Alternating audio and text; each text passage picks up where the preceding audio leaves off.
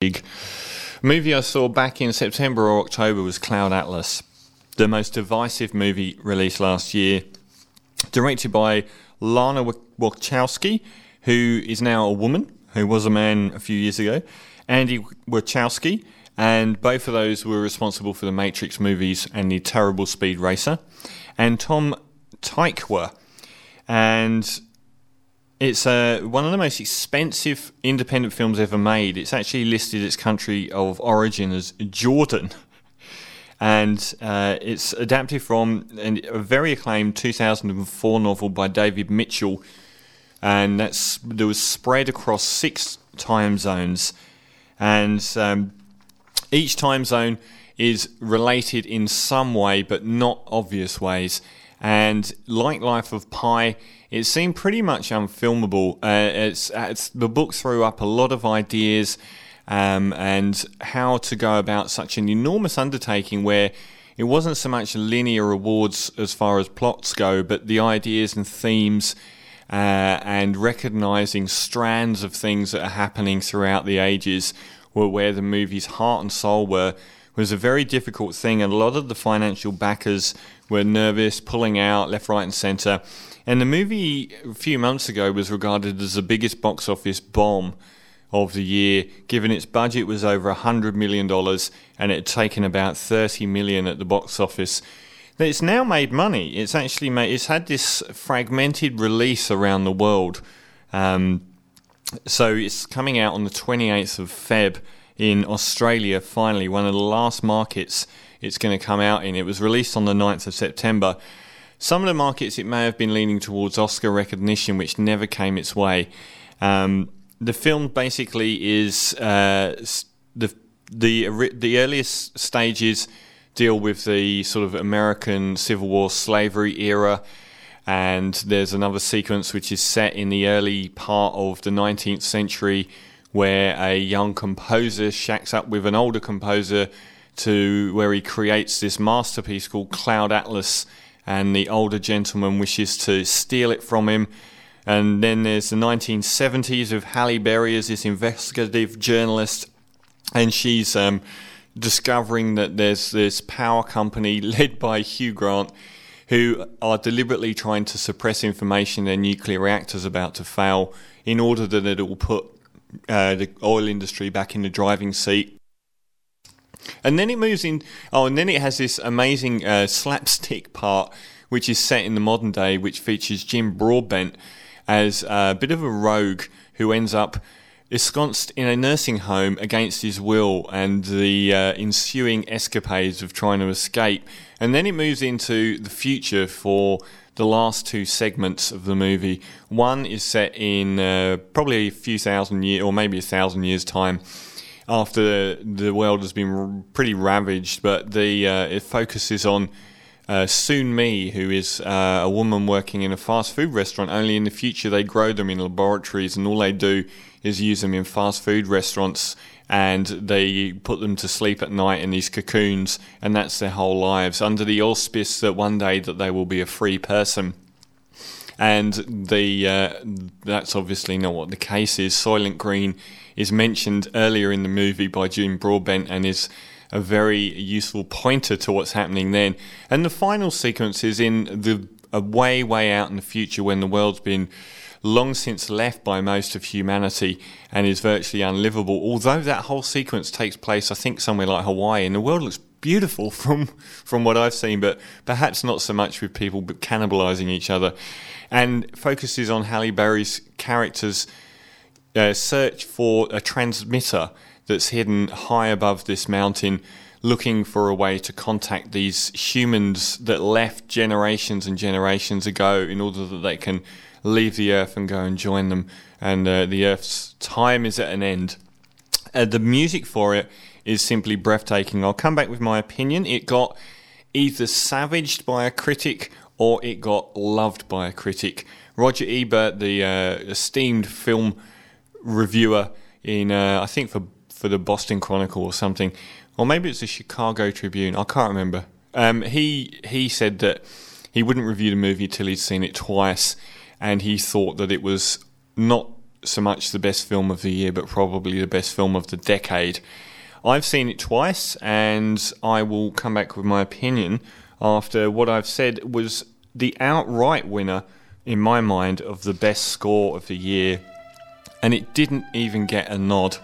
So this is from what Cloud Atlas appears numerous times. The uh, transmitter's also called Cloud Atlas, but the young composer who composes this amazing, beautiful piece of music, which then gets lost throughout time, and that piece of music is Cloud Atlas. I think this film's a masterpiece. Um, I saw it again. Um, it's got a very large cast of well, it hasn't. It's got a it's got a very well used cast. It's uh, Tom Hanks, Halle Berry, Jim Broadbent, Hugo Weaving, Jim Sturgess, Doona Bae, uh, Ben Whishaw, James D'Arcy, Zhou Xun, Keith David, David Gyasi, Susan Sarandon, Hugh Grant. Most of those actors appear again and again throughout each of the six different time zones in a variety of makeup. Um, I, I think this is where mo- a lot of the criticism came from. I'll get into that in a little bit, but most of the actors play different characters throughout the whole movie through makeup. I actually found out that Halle Berry plays the beautiful wife of the composer.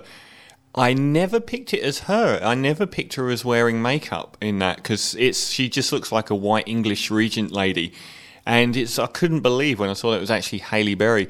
So in some cases they did a great job, in others they didn't. They got a, got ridiculous criticism for some of the worst makeup in the uh, Korean Neo Seoul era bit for using actors wearing yellow face makeup. But that to me was a ludicrous uh, criticism because all of the actors, including the um, I believe Korean, but I'm not sure actresses in the film are dress up as as European characters. So it seems quite odd that the other way around is apparently unpermissible. But Halle Berry can be a white actress in the film, and the uh, two, I'm guessing, Korean actresses can play a variety of. I think one of them plays a Latin American character, one of them plays an English uh, English Rose in another sequence. It's coming for a lot of criticism. It's easy to see why. It's an enormity it's vast, it's nearly three hours, it's six stories, and people have complained about it being a mess, or they don't understand it, or that it, it doesn't make sense, or that it doesn't succeed in trying to make sense like it wants to. I think it does. I think it is an almost unique experience in cinema. I gave my best picture to Tree of Life a couple of years ago, um, and this to me would rival that and better it in many ways. If it had come out last year in Australia, it would have ha- by a country mile been my number one movie of the year. Um, there's a number of things I like about it, and I said that it was the two films that I reviewed last week, uh, Saving Private Ryan and Thin Red Line, were relatable to the two I'm reviewing this week, and it does have that sort of Terrence Malick sort of meditative. Uh, there's a lot of dialogue, sort of not spoken but thought in the film and that sort of got that Terrence Malick thing. But where it deviates massively from Malick's very po-faced style is a sense of humour. There's no humour in any of Terrence Malick's movies, as far as I can tell, and this film is shot through with humour. Another thing I like about it a lot is its almost unique way of it shoots all sequences at once. Instead of having half an hour in the old times, half an hour in the modern day, half an hour in, and you just follow that it can flip backwards and forwards by the second. Often people will have thoughts that are said overlaid the top of a different time period. The editing in this film is unbelievable. It's like a guitar solo. It's it's that amazing, and it does wear you down at times that it's flitting backwards and forwards a little too often. But in general, it makes that three hours go by in a blur. It's probably one of the easiest and most interesting to watch epics of that sort next to something like Tree of Life or Thin Red Line, which both of which I think are masterpieces, have crushing. They're they're a chore at times to get through, and you have to be in the right frame of mind. This is by far the most interesting, consistently, dynamically interesting and entertaining epic of this sort I've ever seen. Um, it's irreverent and funny, and that's come from those directors, the Wachowski brothers, I guess, and the source material itself, where it could have been really torpid and po-faced and dull and overly self-serious. It's sometimes it's just wacky and silly and it's very funny. The whole Jim Broadbent escaping from the old people's home features Hugo Weaving as a female nurse who is quite spectacular. And the whole thing is just slapstick British farce. And one of the things I love about the movie so much is that each sequence has a completely different tonality to it. Like the Halle Berry in the 1970s, pot smoking, and all of that sort of thing is in a totally different frame to the way that each era is shot, which suits itself. If there's some failings, I think that the earlier period sequences are better than the future period sequences. Those are the clumsiest. Um, and they're apparently the two that were di- directed by the Wachowski brothers, whereas Tom Tykwer directs the all of the early stuff up to the present day, and he does an amazing job. I don't think he falls down with any of his contributions. Some of the future bits do fall down a little. Um, for instance, no film should ever make up a language, and it's hard enough when it's elf, but when they make up pidgin English, it undercuts what's being said because it's too dominating. You're sort of focusing on Tom Hanks and Halle Berry using this fake pidgin English which I found attracting. Um, the one thing I did find was that the second time I watched it, I focused less on the flaws, which are very striking, such as some of the facial makeup is laughable, some of it's brilliant, and some of it's laughable. And every time you, something juts out that's laughable, it kind of it knocks you away from it. But the second time I saw it, I was focused on the film's strengths, and it really grew for me the second time I saw it. Um, I notice, and you notice there's so much detail, rich detail in the links between the various sequences. I noticed this time watching it how many times bridges are involved. Halle Berry, I think, falls off of at least two bridges in very different manners.